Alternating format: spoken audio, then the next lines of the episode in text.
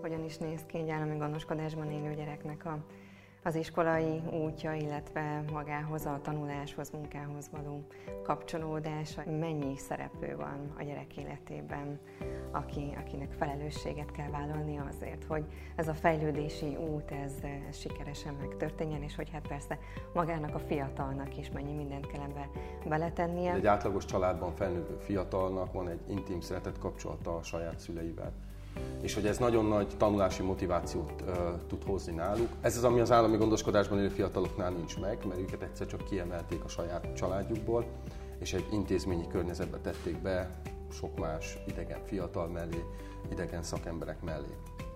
És éppen ezért uh, van egy ilyen tátongó űr a motivációjukban. Mik azok a főbb pontok, amikre szükség van egy fiatalnál, ahhoz, hogy ez az ellenállás, ez, ez változni tudjon. Van egy olyan alapélményük, hogy, megél, hogy kiemelik őket a családjukban, és semmilyen ráhatás uh-huh, nincsen. Uh-huh. Tehát aki egy ilyet megél, uh-huh. a, a viszonylag nehezen tud abban gondolkozni, hogy nem csak a holnap van, vagy nem csak a ma van, vagy nem csak a mostani pillanat van. Tanuláshoz, illetve a munkához való hozzáállásuk az pozitív irányba el tudjon indulni. Milyen olyan munkakörök vannak adott esetben, amik esetleg közelebb állnak hozzá? Abban dolgozunk, hogy, hogy, hogy megnézzük, hogy milyen olyan munkakörök vannak, amik az ő személyiség szerkezetéhez, tulajdonságaihoz, erőségeihez közelebb állnak.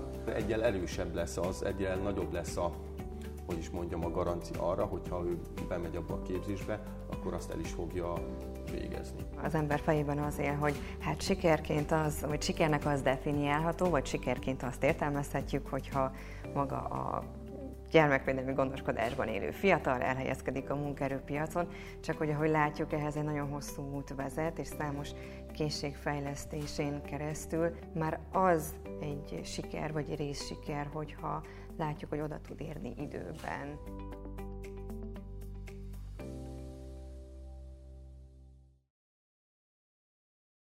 Nagyon keveset tudunk a gyermekvédelmi gondoskodásban élő gyerekeknek a karrier útjáról, az iskolai kimenetei, kimeneteikről, viszont azt a sajnos egyértelműen látjuk, hogy nagyon magas a, az ő körükben az iskolai lemorzsolódás, az, hogy, hogy mit tehet maga a szakellátásban élő fiatal, illetve a, a fejlesztésével és nevelésével foglalkozó szakember, illetve tágabb értelemben véve a társadalom, arról Szűcs István pályorientációs szakemberrel beszélgetünk. Köszönöm István, hogy itt vagy és vállaltad a beszélgetést. Első kérdésem rögtön az is lenne, hogy te, mint pályorientációs szakember, aki évek óta foglalkozol a gyermekvédelmi gondoskodásban élő gyerekeknek a pályorientációs tanácsadásával, megsegítésével, te hogyan látod, hogy mik azok a főbb elakadási pontok, amik, amik jellemzőek a gyermekvédelmi gondoskodásban élő gyerekekre? Szerintem az első és legfontosabb, vagy az alap a legnehezebb probléma, amivel szükséges megküzdeni, vagy jó lenne megküzdeni, vagy jó lenne tudatosan kezelni, az az, hogy egy átlagos családban felnővő fiatalnak van egy intim szeretet kapcsolata a saját szüleivel. És hogy ez nagyon nagy tanulási motivációt uh, tud hozni náluk, akár azért, mert szeretnének örömet okozni a szülőknek, vagy akár azért, mert uh, szeretnék, uh, hogy mondjam, a szülői dühöt megúszni mondjuk egy-egy rossz jegynél. És nagyon sokszor ez az a motiváció, ami a sok-sok csábító dolog mellett, mint a bármilyen videójáték, vagy a találkozás a plázába, vagy a parkba a barátokkal, ehelyett leülteti őket házi feladatot csinálni, dolgozatra felkészülni. Ez az, ami az állami gondoskodásban élő fiataloknál nincs meg, mert őket egyszer csak kiemelték a saját családjukból, és egy intézményi környezetbe tették be sok más idegen fiatal mellé, idegen szakemberek mellé. És éppen ezért van egy ilyen tátongó űr a motivációjukban. Egyrészt azért is, mert megélték már azt, hogy, hogy úgy változik meg az életük egyik napról a másikra, 180 fokkal, hogy semmilyen ráhatásuk nincs. Ez is azért viszonylag nehezíti azt, hogy bármilyen jövő irányba gondolkozzanak, mert arra van egy alapvető traumatizált mintájuk, hogy, hogy nincs ráhatásuk az életüknek a, a változására. És ezért ez hosszú időn keresztül meg tud maradni. És akkor a másik ez, hogy a motiváció pedig nagyon nehezen jön. Nincs meg ez a fajta motiváció, ami a szülőkhöz kötődik, és akkor csak marad az, hogy hát tanulni kell. És hogy is mondjam, nem tudom, ez talán mindenki megtapasztalta már akár saját gyermekeivel, hogy a nem nekem tanulsz, magadnak tanulsz mondással viszonylag nehezen, nehezen lehet motiválni a, a fiatalokat. Tehát én az eddigi tapasztalataim során ez volt az egyik ilyen fontos uh, nehézség és elakadás, amit tapasztaltam, hogy valami szükséges, hogy kiváltsa azt, ezt a fajta motivációt, ami nekik nincs meg, mivel nem a saját családjukban élnek. Szóval ez mindenféleképpen alapvetően azt gondolom egy nehézség. Kicsit ebből következik a következő lépés, hogy alapvetően ugye náluk sűrűn van az, hogy ha 6-8-10 éves, 12 éves korukból kiemelik a családból, akkor ez nagyon sokszor azzal jár, hogy iskolát is kell váltani, vagy akár másik településre kerülnek, és hogy hát nyilván egy ilyen helyzetben azért egy gyerektől nem elvárható az, hogy egyik napról a másikra ugyanolyan teljesítményt nyújtson az iskolában. Tehát nagyon sokszor azzal is meg kell küzdeniük, hogy amikor kiemelik őket, ott nagyon sokszor egy évet kell ismételniük. És tehát, hogy ez is benne van, hogy azért akár egy két-három évvel idősebbek mondjuk azoknál, akikkel egy osztályba járnak. És uh, ilyenkor az szokott elkövetkezni, hogy mindig jön itt a nyolcadikból, tehát nyolcadikból középfokú képzésbe való döntés, és uh, ugye egyrészt van egy kötelezettség, mert valahova menni kell, mert hogy 16 éves korig uh, kötelező valamilyen oktatásban részt venni.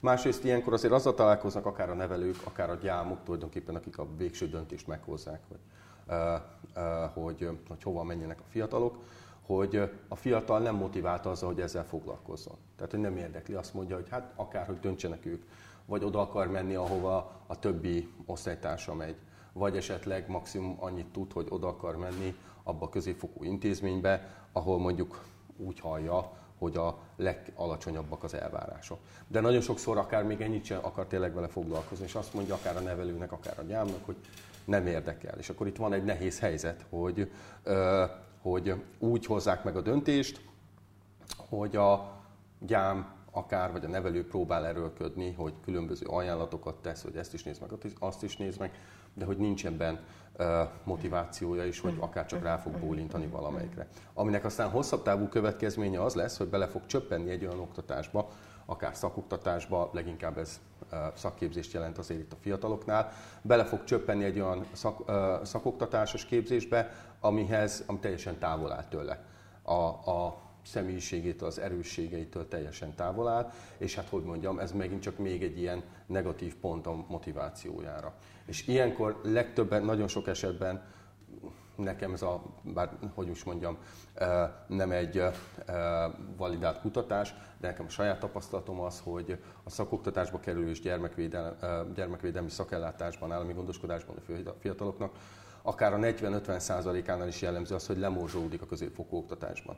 Ami azt jelenti, hogy 16 16-17 éves, tehát hogy egy-két évet jár mondjuk egy-egy szakképzésbe, de vagy rosszul tanul, vagy nem jár be, vagy esetleg magatartási problémái miatt eltanácsolják, és akkor ott adott esetben jön egy újabb forduló, hogy akkor keresünk valami mást. De akkor a valami más már nagy valószínűséggel egy, még inkább egy kényszer megoldás lesz, mert hogy hova veszik föl a, a fiatalt, mondjuk ilyen magatartási eredményekkel, vagy ennyi hiányzással. És akkor ez egy újabb problémát, és nyilván következő helyen is ez megy tovább egészen addig, amíg mondjuk el nem jön a 18 éves kor, és ott tart, úgy lép ki a rendszerből, de ugye ott 18 éves korában hozhat egy döntést, hogy vagy kilép teljesen a, a rendszerből, vagy kéri a, az utógondozói ellátását. Mm. De mind a két esetben az a tapasztalatom, hogy ez akár kilép a rendszerből, akár utógondozásba kerül, ezt 8 általános végzettséggel teszi meg. Mm. És onnan már nagyon nehéz az a tapasztalatom, hogy onnan már nagyon nehéz az, hogy abból aztán legyen egy bármilyen végzettség megszerzése. És akkor ez persze kihat a munkaerőpiaci része is, mert a 8 általános végzettséggel, bár nyilván a mostani munkaerőpiaci helyzetben nagyon sok helyen el tudnak helyezkedni, de mégiscsak az van, hogy 8 általános végzettséggel azért szűkül az, hogy milyen munkaköröket tudnak betölteni, és annak milyen fizetése van, és ennek is hatással van arra, vagy ez is hatással van arra, hogy, hogy mennyire képesek mondjuk a munkahelyüket megtartani. Uh-huh. Látjuk azt, hogy egy óriási ellenállás van a, a gyerekekben, valóban nincs meg az a motiváció, amire szükség lenne ahhoz, hogy, hogy ők elinduljanak egy, egy iskolai úton, és aztán pedig egy, egy karrierúton. Mit gondolsz, hogy mm, mik a tapasztalataid, vagy mik azok a főbb pontok, amikre szükség van egy, egy gyereknél, egy fiatalnál, ahhoz, hogy ez az ellenállás ez, ez változni tudjon, hogy ez át tudjon formálódni, hogy a tanuláshoz, illetve a munkához való hozzáállásuk, a gondolkodásuk az, az pozitív irányba el tudjon indulni. Te például miket alkalmazol a saját munkád révén? Nehéz, nehéz helyzet, mert hogy nekem az, azt hiszem azért ülök itt, mert van ebben elég sok pozitív tapasztalatom. De mindenféleképpen azt, hogy előjáróban elmondom, hogy ez mindenféleképpen egy nehéz helyzet, bármilyen szakember is dolgozik a fiatalokkal. Ugyanis az van, hogy itt a szakembernek szükséges megtartani a fiatal ellenállásából adódó uh-huh, feszültséget. Uh-huh. Ami egyszerűen mondjuk csak abból adódik, hogyha megbeszéljük, hogy kedden délután háromkor akkor találkozunk és beszélgetünk arról, hogy hova, hol tanul tovább, akkor elég sűrűn előfordul, hogy az első alkalommal nem jelenik meg. Vagy akár a második, vagy akár az ötödik alkalommal nem jelenik meg. Most is van ilyen helyzet ugye a, a Gyermekhit karrier programjában, hogy valaki az első két hónapban az egyéni tanácsadásokon nem vett részt, és hiába a mhm. tanácsadó hiába ajánlotta meg az újabb, meg újabb időpontokat, nem jött el, vagy nem reagált, vagy esetleg reagált, és azt mondta, hogy most ezért nem jó, most azért nem jó, ami mindig itt az egy kicsit látszódik, hogy nem biztos, hogy a valósággal megegyező indokok uh-huh. ezek, hogy mi az, amiért nem jó. De most is van két olyan példa is, hogy, hogy két hónap után meg tud történni az első tanácsadási uh-huh. alkalom. Uh-huh. Mert hogy eljött a fiatal, és az szükség, úgy látszik, hogy szükséges volt neki megajánlani akár 6-8-10 első időpontot is, ami azzal jár, hogy a szakember ott ül, várja az időponton, és azzal szembesül, hogy nem jön el, ami nem egy kellemes érzés, tehát mindenféleképpen megterhelő. De amit én mondani, a, a, amit szerintem tulajdonképpen bármilyen extra ö, extra pályaorientációs szaktudás nélkül is meg lehet csinálni, és ami azt gondolom, hogy működik, az az, hogyha van egy olyan beszélgetési folyamat, amikor a fiatal is tudja, hogy arról fogunk beszélni, hogy megszülessen a, tehát a pályorientációval fogunk foglalkozni. Hova, akár hogy hova menjen tovább tanulni, vagy adott esetben uh, még egy lépéssel előrébb uh, is megnézzük, hogy, hogy hol lehet a te legjobb helyed majd a, a munkaerőpiacon. És uh, ilyen beszélgetésekből van legalább előre tervezetten négy-öt beszélgetés, ami heti szinten egyszer megtörténik, előre egyeztetett időpontban lehetőség szerint ugyanakkor. És ugye itt mindig jön a kérdés, hogy, hogy a szakembereknek sincs feltétlenül eszköze ahhoz, hogy egy, egy ilyen beszélgetésát, hogy is mondjam, belögdössék a fiatalt. Mert hogy ők ott vannak, de ha nem jön el, akkor viszonylag csekély ez a következmény, amit tudnak tenni a szakemberek annak érdekében, hogy hogy valahogy szankcionálják azt, hogy beleegyezik a fiatal, és aztán nem jön el. De ez, tehát hogyha van egy ilyen beszélgetés, és tényleg ezt uh, én ilyenkor azt szoktam mondani, hogy ugye inkább azt mondom, hogy nekem az a tapasztalatom, hogy az, hogy mennyire fogják majd élvezni a fiatalok, és teljesen mindegy, hogy állami gondoskodásban élő fiatalok, vagy saját családjukban felnővő uh-huh. fiatalok, vagy akár egy olyan felnőtt, aki 10-15 évet dolgozik egyfajta munkakörbe egy területen, és kiég, vagy azt mondja, hogy itt már ebben nincs kihívás, meg nincs elvezet. Mindegyiküknél, mivel mindegy, mindegy célcsoporttal dolgozom, mindegyiküknél azt tapasztalom, hogy a nap végén azt fogja eldönteni, hogy élvezik-e majd azt a munkát, ami ilyen irányba elindulnak, hogy használják-e benne azokat a tulajdonságaikat, amiket szeretnek használni, amiből legalább egy átlagos erősségűek, vagy akár kiemelkedő erősségük is van. És ugye itt ez egy nagyon fontos pont, hogy első lépésben nekem mindig az a célom, hogy minél több dolog kiderüljön abból, hogy mik ezek a tulajdonságok. Uh-huh. És hogy ezek teljesen mások, mint a, hogy mondjam. Tehát, hogy ez semmennyire nem a tantárgyakról szól, meg hogy melyiket szeretem, meg melyiket nem, meg melyikből válok bukása, melyikből van hármas, négyesem. Ez csak arról szól, hogy minél több történetünk legyen a fiatallal kapcsolatban, hogy ő, ahogy éli a hétköznapokban az életét, abból biztos, hogy lejön, hogy milyen tulajdonságai vannak. Tehát, hogy első lépésben én mindig ezt szoktam mondani a, azoknak a szakembereknek is, akiket képzek pályaorientáció szempontból, hogy minél több történetet érdemes megismerni a fiatalból. Mert ugye általánosan, nem tudom én, nagyon sok fiatallal tapasztaljuk, akik állami gondoskodásban nőnek föl, hogy akár mint a többi fiatal járnak foci edzésre, vagy valamilyen csapatsportos edzésre, és hogy akár nagyon szeretik. Nyilván viszonylag kicsi az esély arra, hogy ők aztán konkrétan a sport űzéséből fognak megélni, de érdemes megtudni mondjuk, hogy mi az, amiért ők szeretnek lejárni, mert nem biztos egyáltalán, hogy, ez a, hogy csak a sport miatt szeretnek lejárni. Nagyon sokszor tapasztalom, tapasztalom azt, amikor azt mondja egy fiatal, hogy igen, hogy focizik és nagyon szeret foci edzésre járni, és amikor kicsit elkezdünk belemenni, hogy, hogy megkeresni azt, hogy mik az élvezetes pontok nekik. Nagyon sokszor kiderül, hogy az az élvezetes pont, amikor találkozom a többiekkel mondjuk az edzés előtt, és tök jó dumálunk az öltözőben, vagy az edzés után. Akár csak azért, mert hogy uh, neki a tulajdonságai között kapcsolatteremtés, egyáltalán az emberekkel való interakció, az nagyon-nagyon jól megy. Uh, és ezt szereti csinálni.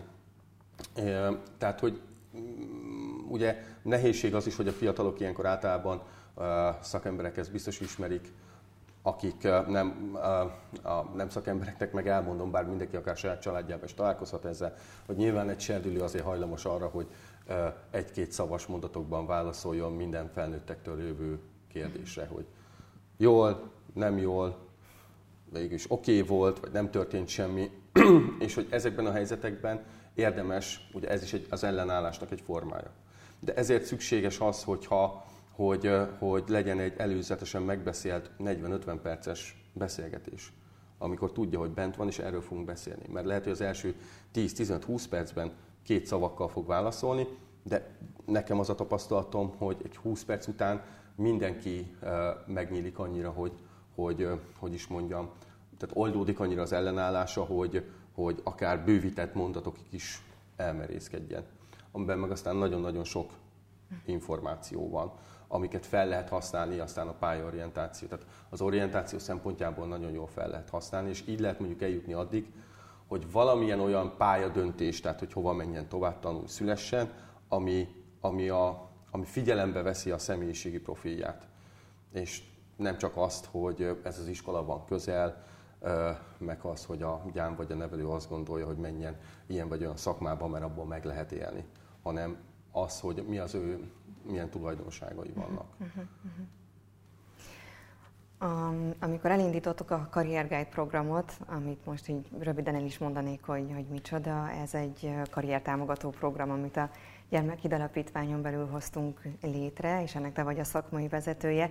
Tudja az a cél, hogy egyrészt biztosítsunk a, a gyerekek számára egy intenzív önismereti képzést, meg munkaerőpiaci képzést, és céges pályorientációs napokon belül különböző munkaköröket mutassunk be nekik, amiket ők kipróbálhatnak, és emellett pedig edukáljuk, illetve képezzük a céges kollégákat is, akik foglalkoznak a, a gyerekekkel, és amit uh, látunk így az alapítványnál, meg, meg ahogy az önkéntesek is ezt visszajelezték, hogy a legnagyobb kihívás, de úgy egyébként is, a legnagyobb kihívás a gyerekeknél elérni azt, hogy kialakuljon bennük a, a felelősségvállalás, tehát annak a, annak az érzete vagy elhatározása, hogy ők felelősséget vállaljanak a saját életükért, a saját döntéseikért. És ugye ez, ez nagyon kulcs kérdés az állami gondoskodásban élő gyerekeknél, hiszen áldozatként kerülnek be a rendszerbe, és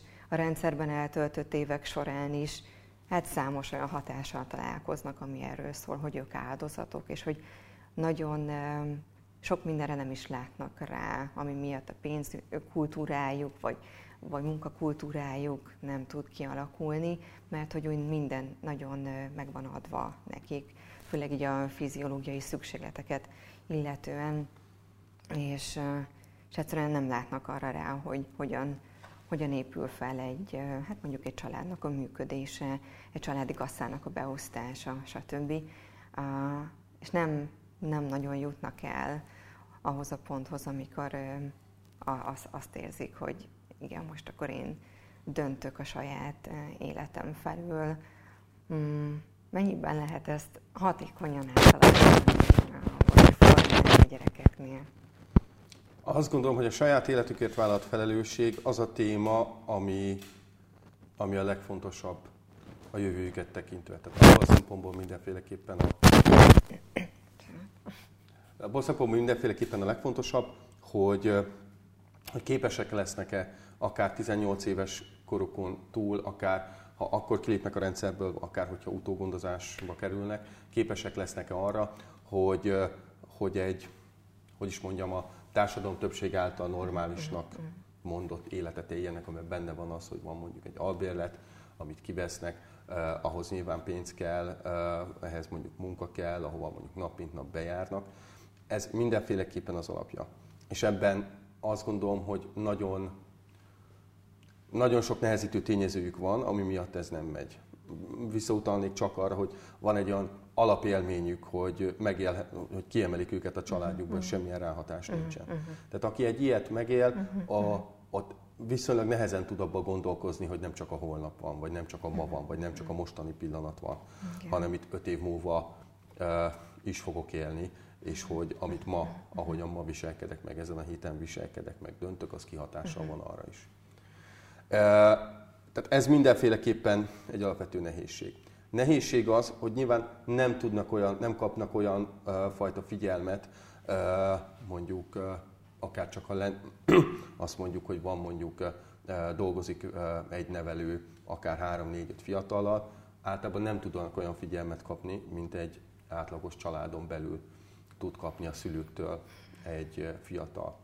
És hogy nem is tudnak, hogy mondjam, azért minden családban nagyjából van annak egy kultúrája, hogy mi történik akkor, hogyha a fiatal vagy a gyerek nem tudom, nem rak rendet a szobájában, vagy nem viszi ki a szemetet, vagy nem a megfelelő tanulmányi eredményt éri el. Tehát valami következményekkel a következmények vannak. Ugye ennek egy nagy része akár az érzelmi következmény, ami mindig, mindig a legnehezebb. Ugye, mint ahogy mondtam, hogy azért tanulok, hogy örömet okozzak a szüleimnek, vagy esetleg azért tanulok, hogy, hogy, hogy, hogy ne búslakodjanak, vagy ne féljenek attól, hogy mi lesz ebből a, a gyerekből. És ez az érzelmi következmény, ez, mint mondtam, nekem az a tapasztalatom, hogy nagyon nagy motiváció tud lenni. Ugye ez megint csak nincs meg náluk.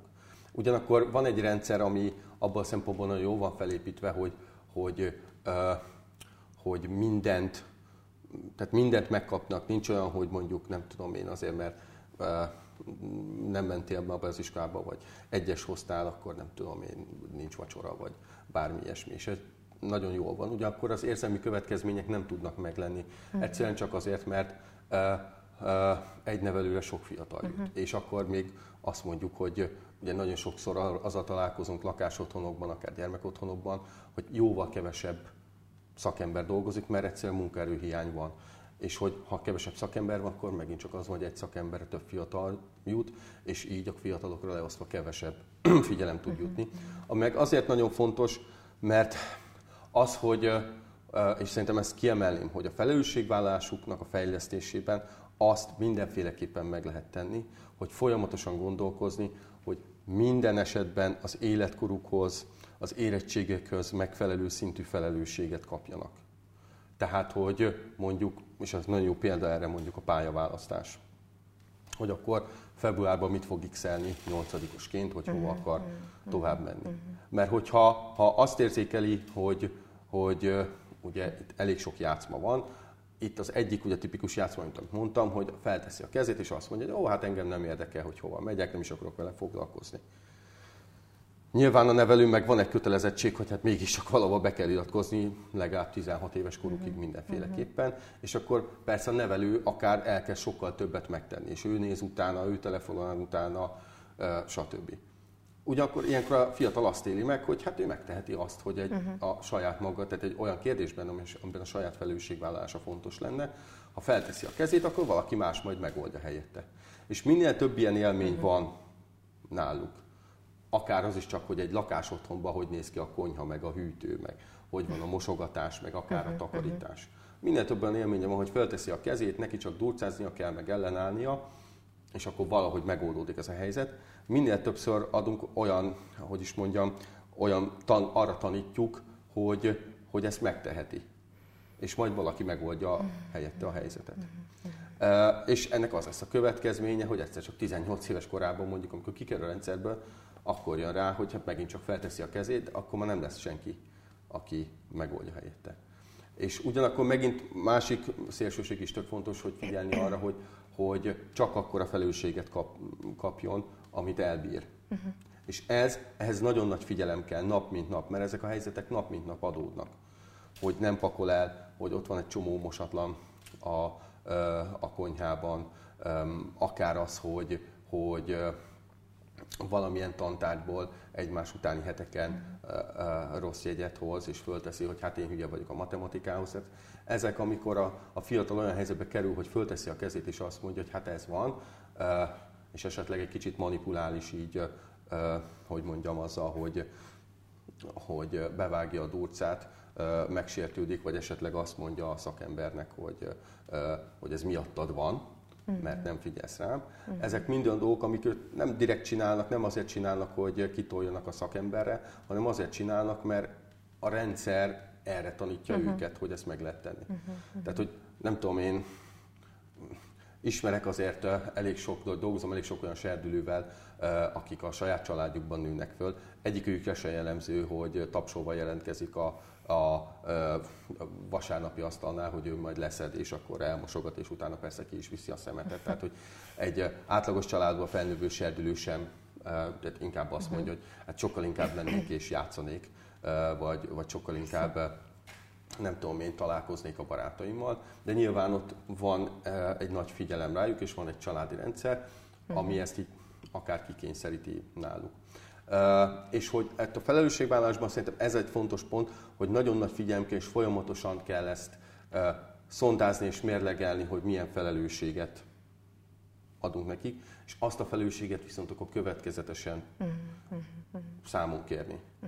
És itt jön be az, hogy, hogy amit említettem a beszélgetés elején, hogy ilyenkor, hogyha ezt a pályaválasztásba értelmezzük, és azt mondjuk, hogy akkor legyen öt, beszél, öt darab egyórás beszélgetésünk, mondjuk, hogyha februárba kell majd bejelölni, ugye, hogy, hogy hova megy tovább, akkor mondjuk szeptembertől vagy októbertől elkezdődik, inkább mondjuk szeptembertől öt darab ilyen beszélgetés, és hogy, hogy azt mondani, hogy meg volt beszélve, nem volt állott, én vártalak, beletettem az energiámat, mert felkészült a figyeltem rá, és akkor csak ezzel szembeállítani, hogy mi történt. Mert ilyenkor elsőnek biztos, hogy fog mondani valamit. Később jöttem haza, és elfelejtettem, nem írtam be, elvitte a kutya, nem uh-huh. tudom én, elég széles tárháza van, hogy mi az, amit tudnak ilyenkor mondani.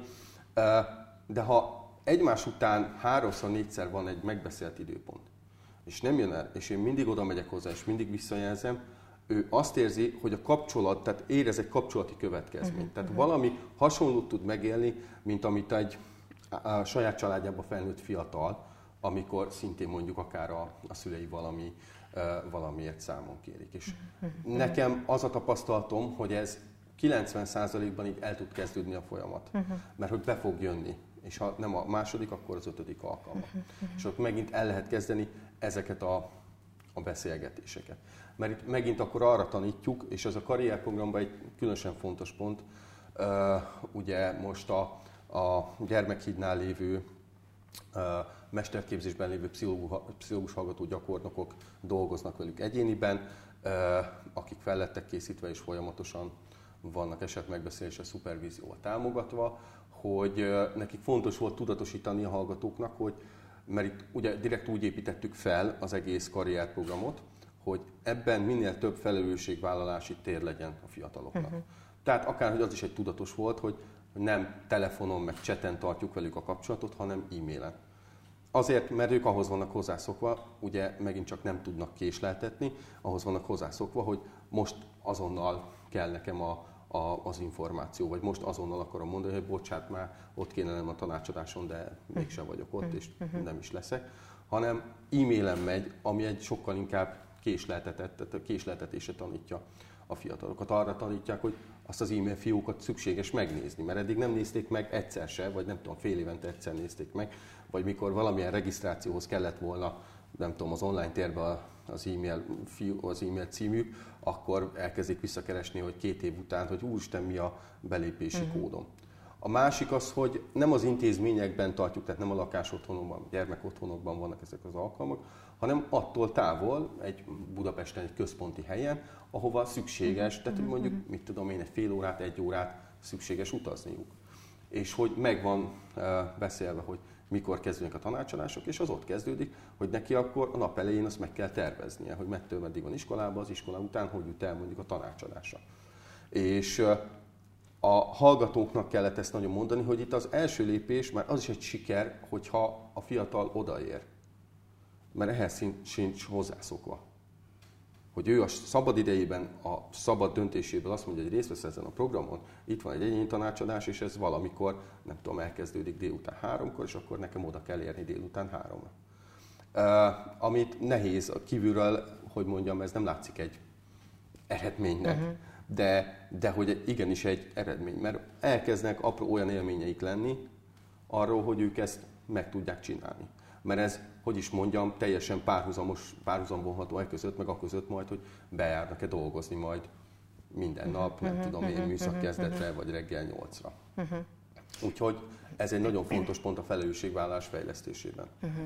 Én pont ezt akartam kérdezni, hogy hogyan értelmezhető ebben a keretrendszerben, vagy ebben a folyamatban a siker, hiszen a, az ember fejében az él, hogy hát sikerként az, vagy sikernek az definiálható, vagy sikerként azt értelmezhetjük, hogyha maga a gyermekvédelmi gondoskodásban élő fiatal elhelyezkedik a munkaerőpiacon, csak hogy ahogy látjuk, ehhez egy nagyon hosszú út vezet, és számos készségfejlesztésén keresztül.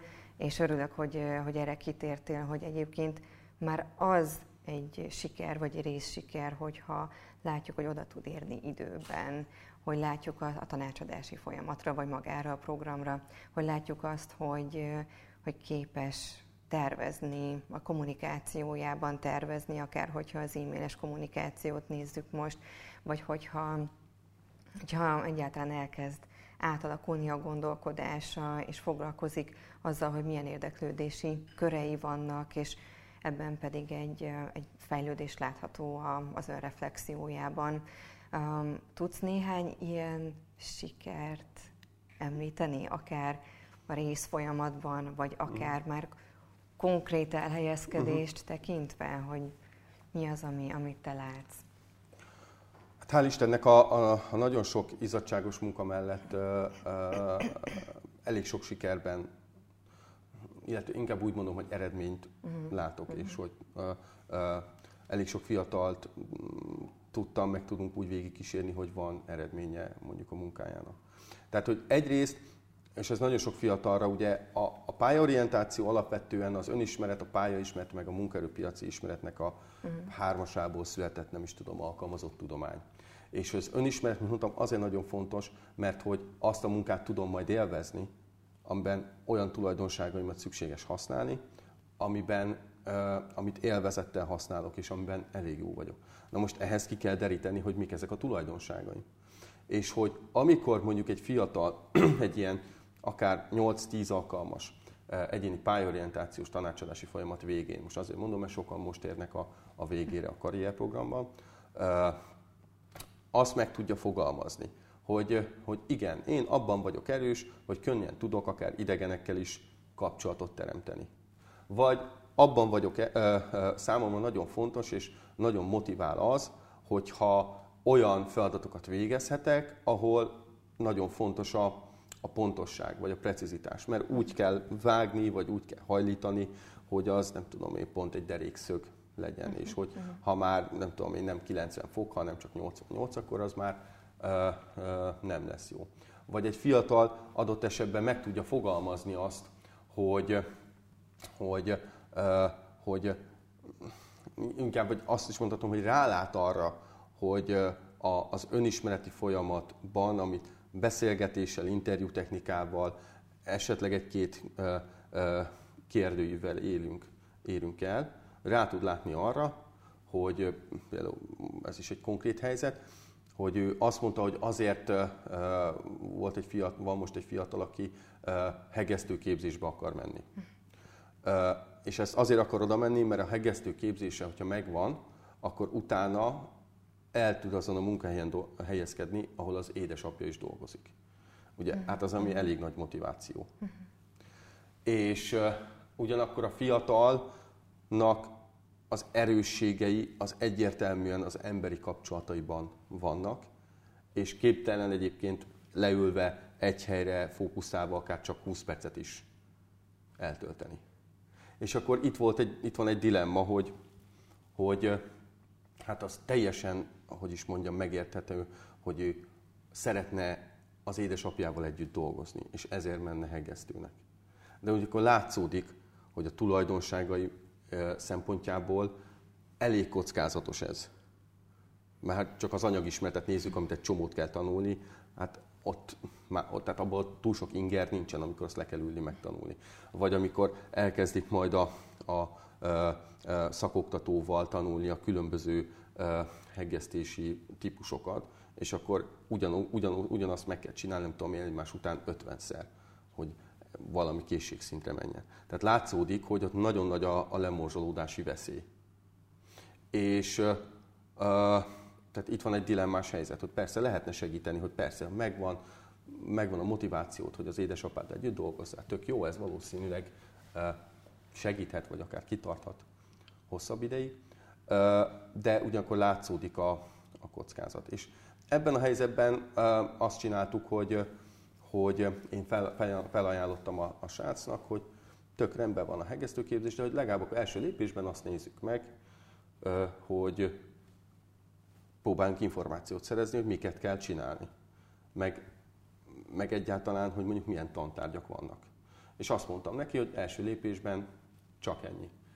És elkezdtünk videókat megnézni, elég sok videó fönn van mondjuk különböző szakmunkákról, ami csábítja a fiatalokat a képzésekbe, és megnéz, megnézte a videókat, és minden videónál azt mondtam, hogy keresse azokat a pontokat, ami neki vagy ami nagyon érdekli, nagyon érdekesnek tűnik, és motiválónak tűnik a, tűnik a videóban, amit lát, meg azt is, ami, ami úgy látja, hogy nagyon nehezen mhm. menne neki. És akkor megnéztünk mondjuk négy videót, és összeírkáltuk akár csak egy flipchart papírra ezt a pozitív-negatív oldalt. És úgy látszott, hogy ötször annyi volt a negatív, ami nehézség, vagy nem biztos, úgy az, hogy nem menne neki. És akkor megnéztük utána a tantárgyakat, uh-huh. hogy akkor az anyagismeret az miről szól. És akkor belementünk abba, hogy hát ennek ez azért leginkább fizika meg kémia, akkor megint azért a arcához csapott, hogy úristen.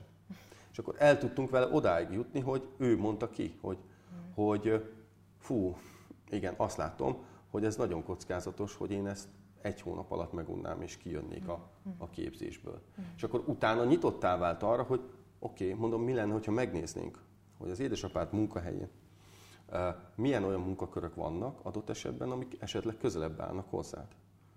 És akkor nyitott lett erre. És most abban dolgozunk, hogy, hogy, hogy megnézzük, hogy milyen olyan munkakörök vannak, amik az ő személyiség szerkezetéhez, tulajdonságaihoz, erősségéhez közelebb állnak, és nagy valószínűséggel látszódik már, hogy lesz olyan, ami sokkal közelebb áll, mert inkább mondjuk logisztikai típusú feladat, vagy beszerzési feladat, ahol emberekkel kell kapcsolatban lennie, és ott már egyel erősebb lesz az, egyel nagyobb lesz a, hogy is mondjam, a garancia arra, hogyha ő bemegy abba a képzésbe, akkor azt el is fogja végezni. De hogy, hogy mondjam, hogyha, hogyha nem, ha, ha az elején nem történik meg, hogy ennek az elemzése, hogy, hogy azért nála ez kockázatos ez a döntés, és hogy miért született a döntés, hogy az alapvetően a vágyait, hogy együtt legyen az édesapjával, az, az hozta meg a döntést, nem az a, az, az önreflexió. Uh-huh, és uh-huh. hogy ezzel, egy ilyen folyamattal egy mintát is lehet neki mutatni egy bármilyen, hogy mondjam, az életében bármilyen döntéshelyzettel kapcsolatban. Hogy mi van akkor, hogyha kicsit alaposabban előkészítem a döntést vagy uh-huh. akár egy probléma megoldási helyzettel kapcsolatban, hogy hogyan lehet mondjuk egy, egy megoldandó problémát nem egy nagy nem tudom én, katyvaszként kezelni, hanem uh-huh. lebontani kisebb részekre, és a kisebb, kisebb részcélokat kisebb lépésekkel egymás után elérni. De, hogy mondjam, ugye itt is egy tök fontos dolog, amikor abban is van sikerélmény. Ugye a pályorientáció alapfokúból középfokúba menve azért nehéz, mert ott aztán nincs kézefogható eredmény feltétlenül, mert ott oké, okay, mikor ott találunk is, ami nagyon ráillik képzés, nagyon az ő profiljába illik, akkor is még azért van legalább három év, mire kiderül, hogy uh-huh. végigjárja el.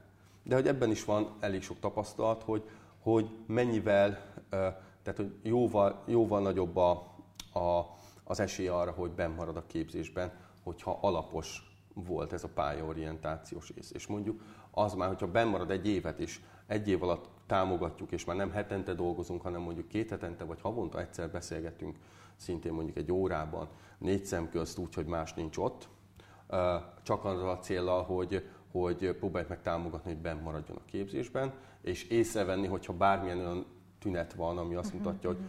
valamiért ez most így kicsit félre megy nára, és elkezd kockázatossá válni, hogy lemorzsolódik, akkor nagyon, er, nagyon erősen meg tudjuk ezt a részt támogatni, hogy biztosítani azt, hogy, hogy benn maradjon.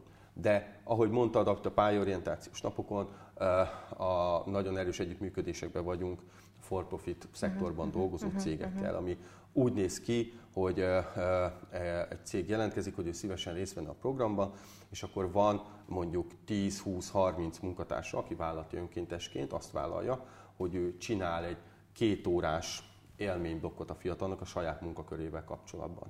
És akkor mondjuk egy stratégiai beszerző munkakör, ahol mondjuk ipari gázokat kell beszerezni, a gyártáshoz termelés, az, az egy konkrét példa volt, akkor én elkezdek a, a fel, önkéntes felkészítésében az dolgozni, hogy milyen olyan konkrét feladatokat tud adni a fiatalnak, amiket ő meg tud csinálni két órában, és az a bemutatja, hogy az olyan feladat, amit ő is csinál nap mint nap, lehet, hogy kicsit le van egyszerűsítve, meg nem egy egész teljes folyamatot, csak egy kis részét, de mégiscsak aktivitása van a fiatalnak. És uh, ezek után, hogyha ezeket megélik, elmegyünk a céghez, ott van, kipróbálnak egy nap mondjuk három munkakört, tehát háromszor két órában, háromszor másfél két órában, csomó feladatot elvégeznek, és ilyenkor, hogy mondjam, tehát hogy ez két helyen is tök jól tud jönni. Egyrészt abban a szempontból, hogy, hogy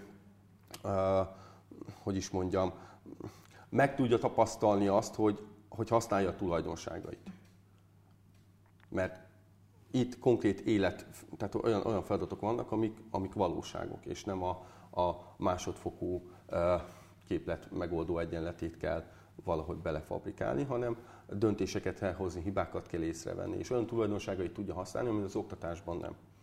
És hogy ez nagyon szokták emiatt élvezni, hogy egyrészt használják a tulajdonságaikat, amikben erősek, másrészt azt csinálják, amit a felnőttek, ugye minden serdülőtök, mindegy, hogy állami gondoskodásban élő, vagy saját családjában élő, nagyon vágyik arra, hogy olyan dolgokat csináljanak, mint a, mint a felnőttek. És itt jön be az, hogyha itt megtalálják azt, hogy úristen, itt nem tudom, nagyon sok ilyen pályorientációs napon a végén azt mondják a fiatalok, hogy nem is gondoltam, hogy van, akit azért fizetnek, például, uh-huh. tudom én, mert ő intézi a, az a beszerző kollega, aki a cégnél az összes utazást intézi, az összes repjegyet foglalja, meg kölcsönautót koordinálja, és hogy hú, hát valakit ezért fizetnek, hogy repjegyeket vegyen, és nem is tudja nyilván, hogy van ilyen munkakör, mert hogy csak a látott munkákat ismerte addig. És itt van egy olyan esély, hogy a motivációjukat, tehát ezt a motivációs lyukat, hogy nincs, nem a, nincs egy, egy intim szeretet kapcsolat ugye a mhm. saját szülőkkel.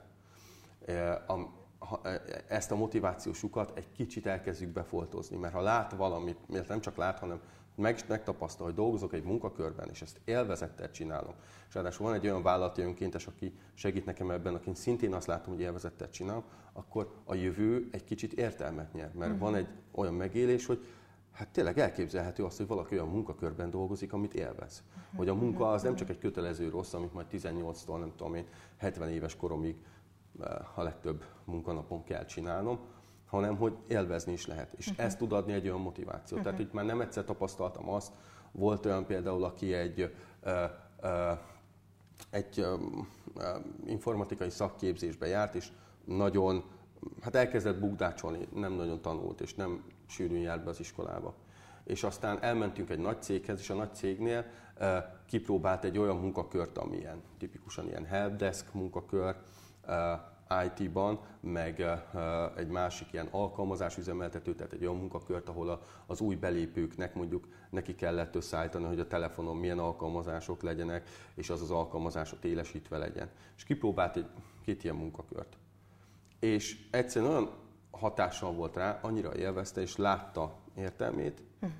hogy utána képes volt befejezni a, a képzést, és utána abban is helyezkedett el. Uh-huh hogy mondjam, ez a, hogy, hogy ez hosszú távon valakinek rálátunk erre, az viszonylag nem tudom, hát nem, nem is ritkább, csak annak nyilván idő kell, de már csak az a rész, ami, ami arról szól, hogy ott vannak mondjuk egy ilyen pályorientációs napon cégnél, kipróbálnak két-három munkakört, és utána az egyéni tanácsadáson azzal dolgozunk velük, hogy akkor nézzük rá, hogyha ezeket a feladatokat élvezettel csináltad, az azt jelenti, hogy ebben, meg ebben, meg ebben a tulajdonságban tök jó vagy. Uh-huh. És akkor meg tudjuk nézni, hogy oké, okay, itt láttál most egy, egy-két olyan munkakört, kipróbáltál, ahol ezt tudod használni, nézzük meg, hogy van-e más olyan munkakör még, ami akár a te végzettségi szinteddel is elérhető, amiben szintén ezeket a tulajdonságaidat használod. Uh-huh. És akkor ebben van egy ilyen másik fontos rész nyilván a vállalati önkéntesek, akiknek meg az a tapasztalatom, hogy nagyon-nagyon élvezik ezt. Tehát, hogy egy olyan, ők csinálnak egy munkát, általában ugye önkéntesen jelentkeznek egy cégbe el, tehát az jelentkezik, aki tényleg élvezi a,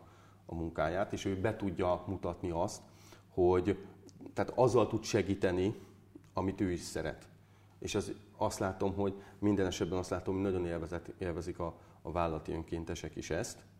És akkor mégiscsak van egy ilyen, hogy mondjam, kicsit ez a, van az állami gondoskodásban felnövő gyerekeknél a társadalomban van egy ilyen misztérium, hogy akkor ők rosszak, meg mhm. deviánsabbak, meg nem tudom én, és azt tapasztalják, hogy bejön 15 fiatal ide a céghez, és egyébként lehetnének a munkatársaknak uh-huh. is a mhm. gyerekei. Uh-huh. Mert uh-huh. ugyanúgy öltöznek, ugyanúgy viselkednek, ugyanúgy lehet őket motiválni, meg ugyanúgy, nem tudom, ilyen valami nem érdekli őket, akkor előszik a telefonjukat, és akkor elkezdenek telefonozni.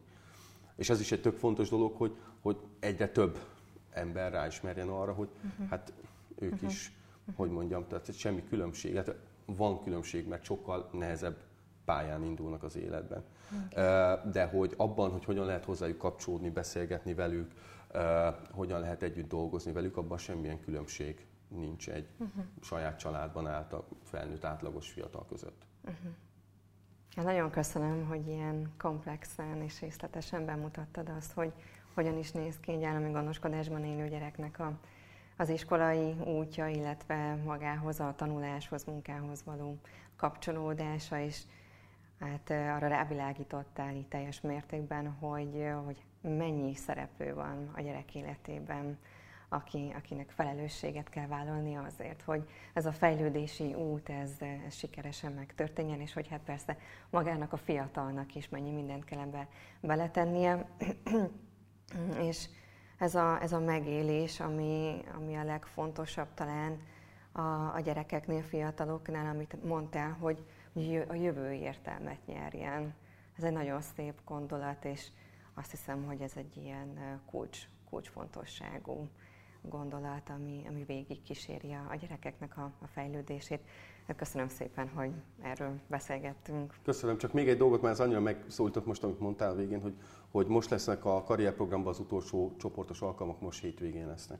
És hogy a fiatalok mindegyik csoportban azzal fognak foglalkozni, hogy már látják, hogy mi a következő fontos pont a pályorientációkban, mondjuk a február, akik most 8, vagy 8 lesznek, most 7 és jövőre 8 lesznek, hogy februárban ott x kell. Mm. Vagy éppen az, hogy végeznek a képzéssel és elhelyezkedjenek, és most azzal fognak foglalkozni, hogy kreatív alkotás keretén belül a mai naptól, vagy a hétvégé, hétvégétől meg fogják alkotni, hogy mi az az út, és azon az mhm. úton konkrétan melyik hónapban mit szükséges megtenniük annak érdekében, hogy megtörténjen az elhelyezkedés, vagy akár megtörténjen az, hogy a legtudatosabb ö, döntést hozzák meg. És hogy ez ott van nekik, amit ki tudnak tenni a szobájukba, és ki tudják pipálni mindig az aktuális lépést, amit megtesznek. Úgyhogy valahogy azt hiszem, hogy így lehet támogatni őket abban, hogy, a, hogy gondolkoznak abban, hogy a jelennek a cselekvései az nagyon erősen kihatással vannak igen, a jövőre. kihatással vannak a jövőre. Igen, igen. igen. Köszönöm szépen. Én is köszönöm.